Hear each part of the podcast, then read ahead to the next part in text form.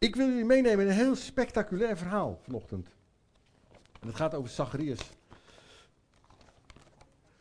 En ehm, ik wil jullie ook nog eerst meenemen in een ander verhaal wat eh, van de week gebeurd is bij ons. En eh, daar moet ik uh, Ron even voor vragen om daar iets meer over te vertellen. Maar op een gegeven moment zongen we dat lied, er zijn geen grenzen.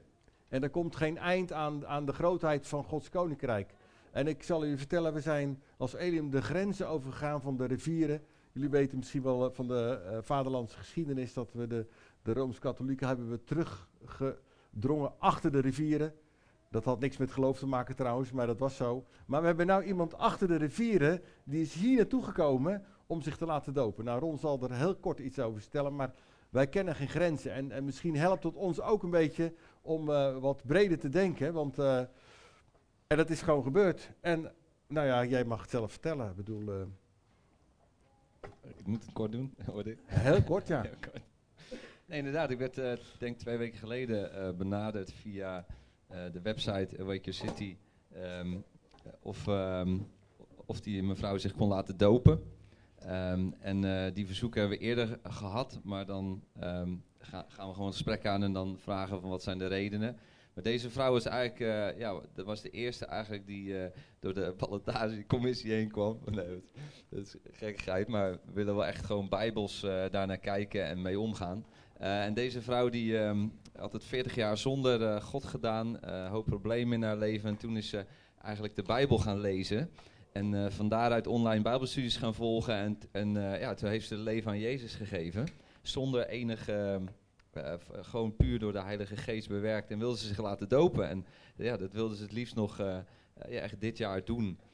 Dus vrijdag mocht het zo zijn. Ze had een hele brief geschreven wat ze allemaal af wilden leggen. En het was echt een heel krachtig moment waarin ze echt is, ook is vrijgezet van haar verleden. Een nieuwe schepping is geworden en dat was echt een feest. Dus halleluja. Ja. ja. Uit Den Bosch. Uit Den Bosch. Ik moet aan bossenbollen denken, maar dit is wat anders in ieder geval. Maar het is toch fantastisch dat het gebeurt, hè? daar gaat het om. Gods koninkrijk is zo groot. En uh, daarom willen we dat ook elke keer vertellen. En als jullie verhalen hebben, vertel het. Want dat is de enige manier dat iedereen het kan volgen en kan uh, begrijpen. En, uh, ja. Maar goed. Ja, natuurlijk mag dat. Het maar heel kort is, nog korter. Tot dan. Dat is ook wel heel, heel bijzonder, want we hebben um, op de gebedsdagen voor Nederland hebben we gebeden voor maandelijkse dopelingen. Um, en we hebben op de valreep in oktober in de Reeuwse Plassen mensen mogen dopen. Dat was wel verschrikkelijk koud, maar heel gaaf. Uh, in november hadden we heel veel dopelingen en nu in december uh, ook weer. Dus ik vind het heel bijzonder dat daarvoor gebeden is. En dat dat dus ook gewoon in die... Dat ze zelfs uit Den Bosch gebracht worden. Om, ja, overal brengt God ze gewoon. Om, uh, maar dat is bijzonder. Gebed ehm, is krachtig. En ja, ik zie er naar uit naar, uh, naar meer van dit. Ja. ja. Samen met jullie. Want uh, Danielle was er ook bij en uh, Wouter was erbij. Dus we doen dit ook met elkaar als gezin. dus dat was mooi. Ja. Oké, okay, dankjewel. Nou, ik wil, in dit verhaal wil ik me echt focussen op uh, Zacharias. En er zijn natuurlijk wel meer dingen die eromheen gebeuren, maar Zacharias was een priester. En, um, en dat verhaal staat ook in Lucas 1 en ik wil u ook daarin meenemen. En um, ook een beetje in de familie van uh, Zacharias, die komt ook naar voren. Wel heel bijzondere dingen gebeurd. En um, nou, het verhaal begint in uh, Lucas 1 en ik, ik begin bij vers 8 en 9. En toen de afdeling van Zacharias eens aan de beurt was om de priesterdienst te vervullen, werd er volgens het gebruik van de priesters gelood en werd Zacharias door het lot aangewezen om het reukoffer op te dragen in het heiligdom van de Heer. Dit waren de voorbereidingen, zoals we nu ook weten, voor de komst van Jezus Christus en de geboorte van ook nog een ander kind. En dat gaat dan over Johannes. En dat gebeurde in een tempel en die tempel was uh, herbouwd door Herodes. Herodes was uh, een hele vrede man. Aan de ene kant was hij heel wreed en kon je beter een varken van Rode, Herodes zijn dan een zoon, want hij deed aan kinderofferingen. Zo werd dat in de volksmond genoemd. Maar hij maakte ook prachtige gebouwen en hij heeft onder andere de tempel ook herbouwd. Hij heeft er wel zijn laten we zeggen, etiket opgeplakt. Maar het was echt een geweldig gebouw. En uiteindelijk is dat ook later weer afgebroken. Maar goed, deze man die uh, was zeer breed. En we kennen hem natuurlijk ook wel in de verhalen die daarna komen over deze man. En het was ook een, de Romeinen waren de baas, dus, dus de Israëlieten waren zeker, eh, ehm, waren zeker bereid om te bidden voor de vrede van Israël en verlossing van de, de Romeinen. En dat, dat gebed werd ook als een reukoffer gebracht. En je moet je voorstellen, Zacharias, die, het was natuurlijk sowieso al spannend om daar naartoe te gaan in het heilige der heiligen. En Zacharias die ging daar naartoe. En je moet je voorstellen dat dat eh, ja, ook wel spannend was. Misschien ehm, kun je het beste, eens kan ik je meenemen in van nou stel je voor dat jij eh, koning eh, Alexander mag ontmoeten. Dat is best spannend. Dan ga je niet zeggen van nou weet je, ik kalm even mijn haar en ik eh, schud even aan mijn schouders en ik ga er naartoe. Dan raak je toch een beetje gespannen van. Tenminste ik wel. Het kan zijn dat dat bij jullie natuurlijk niet zo is, maar ik wel. En dan opeens, wij weten het natuurlijk wel. Maar goed, we hebben het ook nog gezongen om God te ontmoeten, dat, dat we dichtbij willen zijn. Maar dan opeens verschijnt er een engel. Ik weet niet of u wel eens een engel heeft gezien, zijn er mensen, want engelen verschijnen regelmatig. Niet zozeer aan Christengemeente Elen, maar je hoorde wel verhalen van. Ik weet dat een keer bij mijn schoonmoeder is een keer een engel op bezoek geweest, die heeft daarover verteld. Dus het gebeurt nog wel. Hebben jullie wel eens een engel gezien? Ja, Bert heeft een engel gezien. Nog meer mensen? En heeft u nog wat gezegd, Bert? Oké. Goed zo, heel goed. Heel goed. Ja. Dus je moet je voorstellen, in het heilige der heiligen, Zach Zacharias loopt er daar naartoe, het is natuurlijk al een man op leeftijd, en daar verschijnt er een engel. En, wat, en die engel die zegt dan, ja, je zou daar bijna een hartverzakking van krijgen, maar die engel zegt dan, wees niet bang, wees niet bang. Dus je moet je voorstellen, die engel die staat daar en Zacharias die is daar met het reukoffer bezig en hij zegt, wees niet bang. Nou, dat is natuurlijk heel fijn dat die engel dat zegt. Maar goed, Zacharias was wel heel perplext, was verbaasd, geschrokken. Hij mocht dat reukoffer brengen, dat was al heel bijzonder. En dan ontmoette hij nog een engel. En die engel verscheen aan hem. Dus Zacharias moest wel even bijkomen.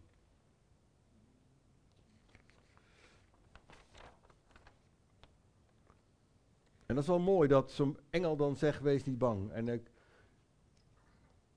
ik wil het ook nog even tegen jullie zeggen: wees niet bang. Want de hemel is ons goed gezind. God is ons goed gezind. En die boodschap is ook voor jou en voor mij. Wees niet bang. Wees gewoon niet bang. Ondanks misschien de dingen die je verkeerd hebt gedaan. Ondanks de nietigheid. En de kleinheid die we zijn. De engel zegt, wees niet bang. En dan ga ik, lees ik verder een stukje. Daar kom ik ook regelmatig op terug. In vers 13. Maar de engel zei tegen hem, wees niet bang, Zacharias. Je gebed is verhoord. Je vrouw Elisabeth zal je een zoon baren. En je moet hem Johannes noemen. Vreugde en blijdschap zullen je ten deel vallen. En velen zich, zullen zich over zijn geboorte verheugden. Hij zal groot zijn in de ogen van de Heer. En de wijn en andere gegiste dranken zal hij niet drinken. Hij zal vervuld worden van de Heilige Geest. Terwijl hij nog in de schoot van zijn moeder is. En hij zal velen uit het volk van Israël tot de Heer hun God brengen.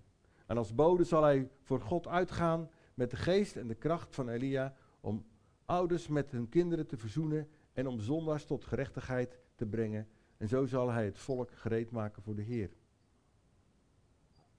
Het is heel buitengewoon dat, dat, dat, God, deze, dat God Johannes stuurt. Dat zit in, in dat heilsplan. Hij is de voorloper van Jezus. Jezus spreekt zelfs in Lucas, ik zal dat zo nog opnoemen, dat hij de grootste mens was die ooit geboren was. Zo, staat dat in Lucas. Dat deze Johannes, dat hij bij Zacharias en Elisabeth geboren wordt. Ik neem aan dat, dat je ook wel iets in kan beelden. Dat Zacharias en Elisabeth, die wilden natuurlijk best wel kinderen, kinderen krijgen of kinderen ontvangen. En dat, en dat ging niet. Om wat voor reden ging dat niet? Maar het ging gewoon niet. En dat is natuurlijk best lastig. Dat is natuurlijk heel lastig. En in die tijd werd je dan ook wel, eh, werd je ook wel een beetje, een beetje aangekeken erop. Zo simpel is het. Het staat ook gewoon in Gods woord. Wordt, werd erop aangekeken.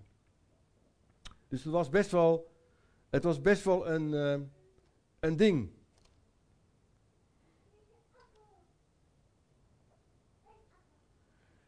Maar de engel zegt, Zacharias, je gebed is gehoord. Maar hij zegt tegelijkertijd ook, priester Zacharias, je gebed is verhoord, want de verlossing komt eraan. De verlossing, Jezus komt eraan.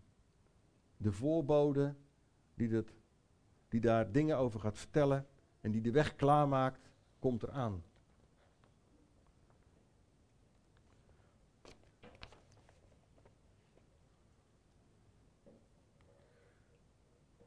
En de engel zegt ook nog dat Johannes, dat hij Johannes zal genoemd worden. Dat is ook tegen alle regels in. Ik weet niet of jullie wel eens, bij jullie wel eens iets gebeurt in het koninkrijk van God. Wat allemaal dwars tegen alle regels in is wat je denkt. Ik weet niet of dat jullie wel eens bij mij overkomt tot regelmatig. Dan denk je, dat hoort toch zo? Dat denk je dan, hè? Dat hoort toch zo? Als ik s ochtends opsta, dan moet het allemaal volgens bepaalde schema's. Niemand moet in de keuken staan bijvoorbeeld. Vind ik lastig. Nou, dan moet ook alles, die auto moeten doen, die, of ik met de motor ga, die motor moeten doen. Dan weet je, alles moet een, een, bepaalde plek hebben. Ik weet niet of jullie dat herkennen bij je eigen leven, maar, maar het moet gaan zoals je denkt dat het zou moeten gaan. En dan gaat het opeens anders. Dan gaat het opeens anders. Dan ontmoet Zacharias ontmoet een engel. En niet de eerste, de beste, dat is Gabriel. Ik weet niet of jullie weten wie Gabriel is. Dat is degene die het dichtst bij God staat. Dat zegt hij ook later, hè. Zacharias krijgt op zijn zoon Liter, van die engel. Dat zegt hij ook later. Soms krijgen wij ook wel een draai om, op onze oren. Hij zal Johannes genoemd worden. God had een speciale roeping voor Johannes. En vreugde en blijdschap zullen je te deel vallen.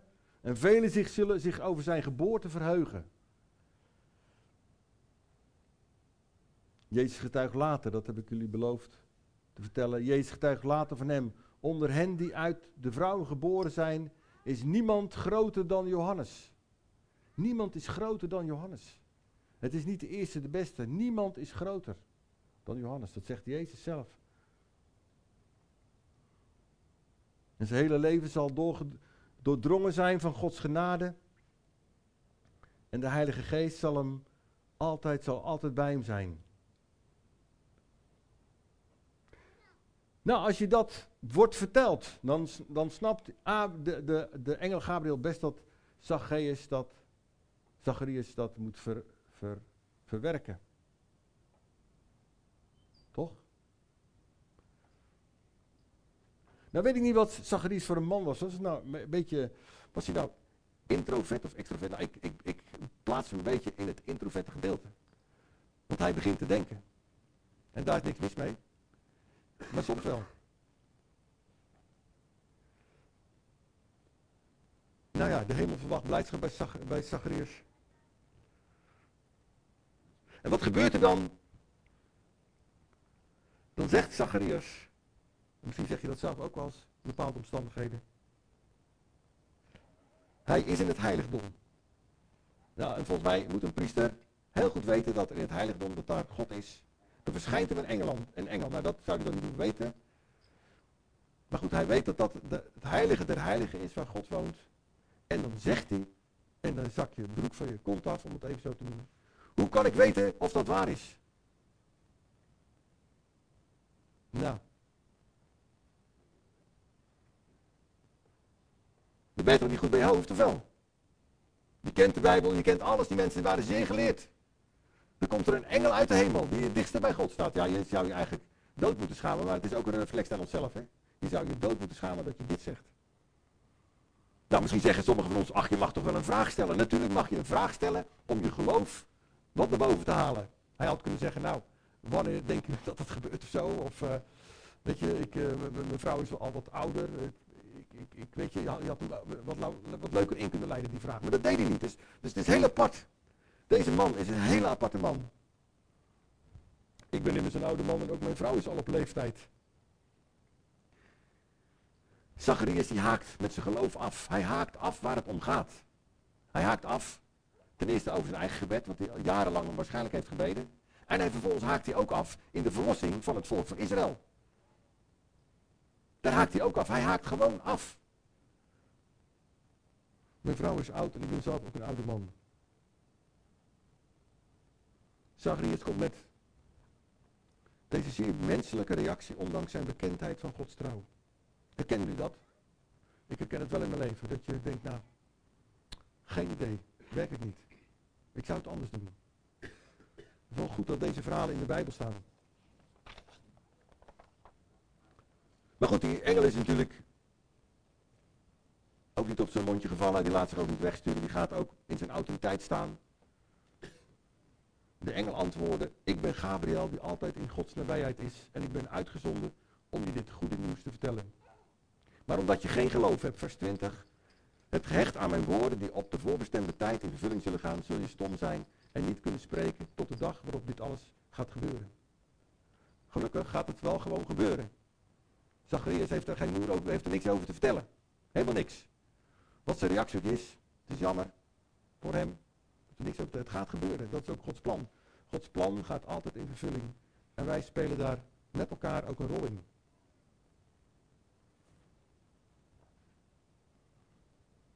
We hebben blijkbaar moeite met de boodschap van verlossing. We zijn zo gewend aan al onze onmogelijkheden. Maar het plan van God gaat door. Maar waarom reageerde de engel nou zo heftig, zou je kunnen zeggen? Hij had toch ook wel kunnen zeggen, misschien had hij wat meer psychologisch of wat meer empathie kunnen tonen van Zacharias. Ja jongen, ik snap dat je oud bent, maar weet je, dat had hij ook wel kunnen doen. Maar de engel die, die, die bouwde zijn woorden op het woord van God. En die mocht ervan uitgaan dat Zacharias daarmee bekend was. Hoe staat het met jouw vragen of onze vragen? De engel Gabriel verweet Zacharias immers dat hij niet besefte met wie hij te maken had. Als we Gods woord lezen, als we dingen uitspreken, dan hebben we met Gods woord te maken. Dan hebben we met God te maken. Dan hebben we niet met, met iemand anders te maken. De Zacharias was eigenlijk meer bezig met zichzelf dan met de engel. En al, al helemaal niet was hij met de boodschap van de engel bezig. Wat, wat is dat apart, hè? Het lijkt wel als, als God spreekt door Gabriel heen, dat er woorden worden gesproken. Dan lijkt het wel of, of dat wij als mensen, ik wil het dan niet alleen maar best zachtjes laten, dat we dan gelijk aan onze eigen situatie denken, hoe gaan we dat doen, hoe gaan we dat doen, hoe past dit, hoe, hoe, gaat, gaan we dit vormgeven, hoe, hoe krijg ik dit voor elkaar, of, of dit lukt helemaal niet, want ik heb dit niet, ik heb dat niet. Het lijkt wel of dat we een soort, een soort uh, een aantal hersencellen hebben in ons die dat allemaal gaan analyseren van hoe ga ik het nou doen. Tenminste, dat denk ik dan. Geval was Zacharias niet bezig met de boodschap die Gabriel aan hem vertelde. De boodschap over wat God ging doen, over de verlossing die hij ging brengen en over de rol die zijn zoon erin ging spelen.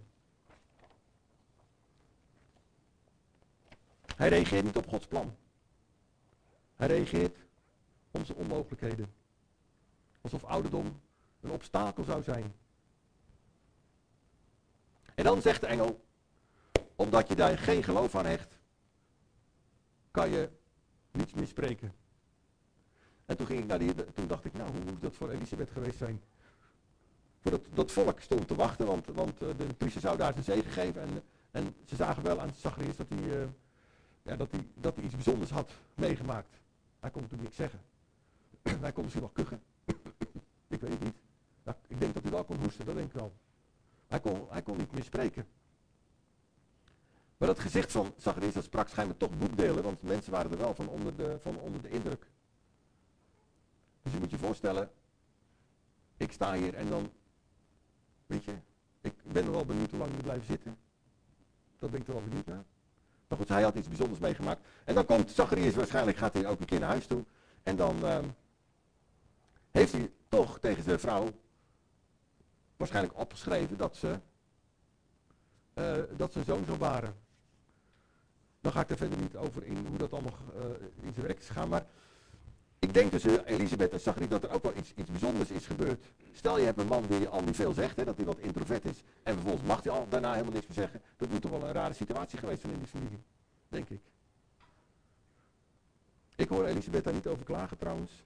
Tenminste niet in de Bijbel. Misschien ervaar je dat zelf ook wel eens dat je soms wordt stilgezet. Niet, niet zozeer dat je niet meer kan praten, maar misschien op een andere manier. Soms worden we stilgezet. En dan kan je die tijd die dan stilgezet is, kan je afstand nemen van je eigen situatie. We zien dat bij deze man ook gebeuren. Hij neemt afstand van zijn eigen situatie. Hij neemt afstand van zijn eigen onmogelijkheden en zijn eigen verdriet en misschien gemis. En die tijden van een aantal maanden zijn daar denk ik ook heel goed geschikt voor. En misschien zit je wel in zo'n periode. Ik ken jullie niet allemaal. Misschien zit je wel in zo'n periode van ja, geen idee. Maar weet dat God met je aan de slag is en aan het werk gaat. En dat hij met je bezig is. Het kan je in zo'n periode een andere visie op God geven. Maar ook op jezelf. Hoe vaak zitten we niet onszelf dwars. En op de manier van geloven. Je zou kunnen zeggen, Johannes werd geboren en zijn vader herboren. En wat zo mooi is in het hele verhaal, dat vind ik, dat verbaast mij dan zo. Het volk wordt verlost. Er komt een bode, het volk wordt verlost. Zacharias en Elisabeth krijgen een kind. En je ziet dat het allemaal, het grote geheel wordt meegenomen, maar ook het kleine. Elisabeth krijgt een kind.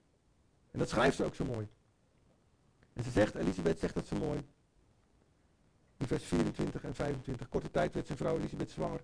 Ze leefde vijf maanden lang in afzondering. Misschien deze dat ook wel, ja. Zacharias zegt toch niks meer, dus ze kan een beetje weggaan. Nee, dat is niet waar hoor. Dat is een grapje. Zij wilde echt in afzondering voor de Heer zijn.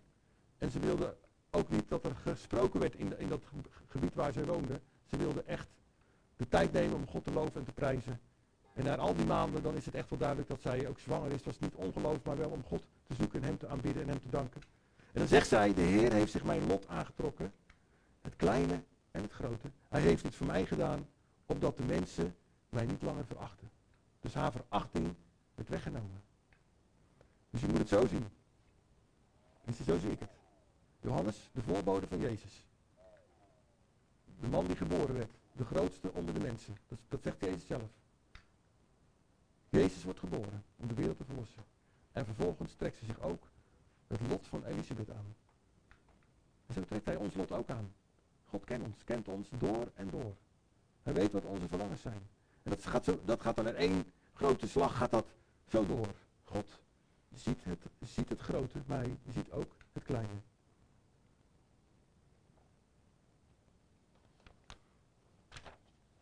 En wat is er nou met, met deze Zacharias gebeurd? Ik kom aan het slot en dan wil ik gewoon het stuk lezen uit Lucas 1 vanaf vers 57. Het is geweldig wat daar gebeurt.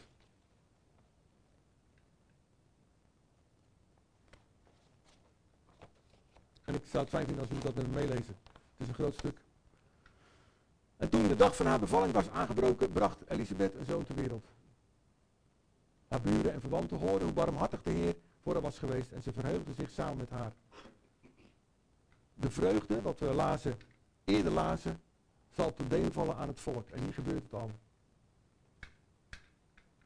Op de achtste dag kwamen ze het kind besnijden en ze wilden het Zacharias noemen naar zijn vader. Maar zijn moeder zei nee, Johannes zal hij heten. Ze zei tegen haar, er is niemand familie die zo heet.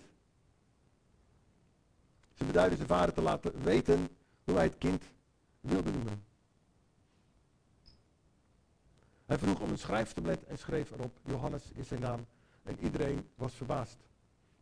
Wat, ik ook heel verbazendwekkend vind, is dat de mensen die in de buurt woonden, zagen dat heer, dat de Heer barmhartig was geweest voor Elisabeth. En ze verheugden samen met haar. Maar je ziet geen zin staan dat Zacharias niet meer kon spreken. Dat zal ook niet mee natuurlijk, want Zacharias kan het natuurlijk zelf niet vertellen. Dat is een beetje apart, maar dat vind ik apart. U hoeft er verder helemaal niks mee.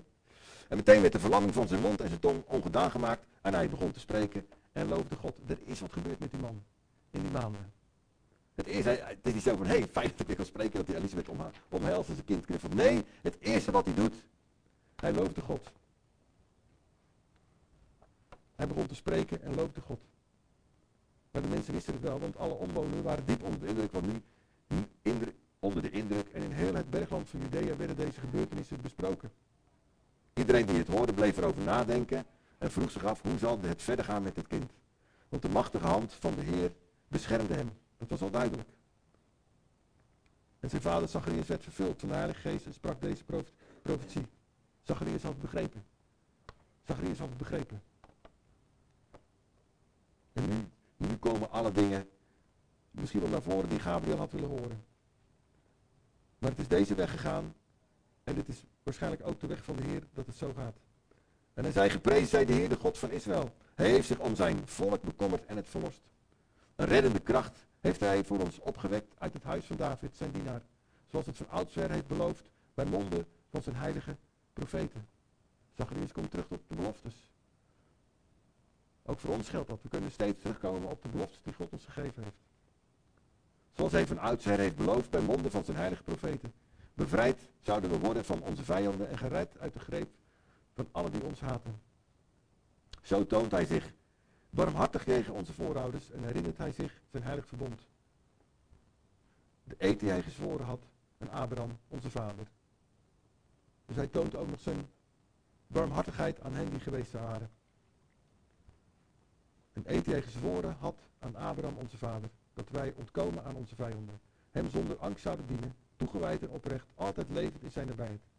En dan gaat hij profiteren over zijn eigen zoon. En jij kind, jij zult genoemd worden profeet van de Allerhoogste. Want voor de Heer zul je uitgaan om de weg voor hem gereed te maken. Dat is Jezus. En om zijn volk bekend te maken met een redding door vergeving van hun zonden. Dankzij de liefdevolle barmhartigheid van onze God zal het stralende licht uit de hemel over ons opgaan en verschijnen aan alle die leven in de duisternis. Hij profiteert over Jezus en verkeren in de schaduw van de dood, zodat we onze voeten kunnen zetten op de weg van vrede. Het kind groeide op en werd gesterkt door de geest. Johannes leefde in de woestijn tot de dag aanbrak waarop hij zich kenbaar maakte aan het volk. Wat een verandering in het leven van deze man. Ik vind het zo'n prachtig verhaal over deze man. En zo herkenbaar ook voor onszelf. God ziet klein en groot. Het lot van Elisabeth wordt meegenomen. En wat gebeurt met Zacharias kan ook met ons gebeuren. Dat hij ons een lofzang geeft, profetische woorden. En dat is ook de, de aanmoediging voor jullie en ook voor mijzelf. Om te vertrouwen op wat God ons heeft gezegd. Wat Hij ons heeft beloofd. Om daarin door te gaan. Nu kan het zomaar zijn dat je zegt van nou ik, uh, ik, ik, wil graag hier over in gesprek gaan of wil gesprek hebben of gebed om. Dan kan dat.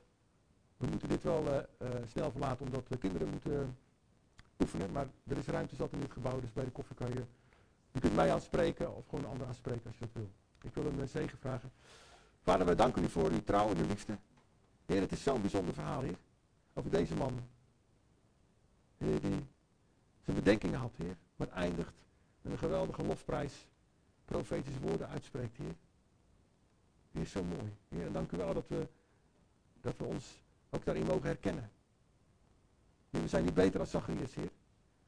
We willen graag mee, meeliften op wat u hem heeft gegeven, ook vanochtend. Heer, die grootheid. Heer, dank u wel daarvoor.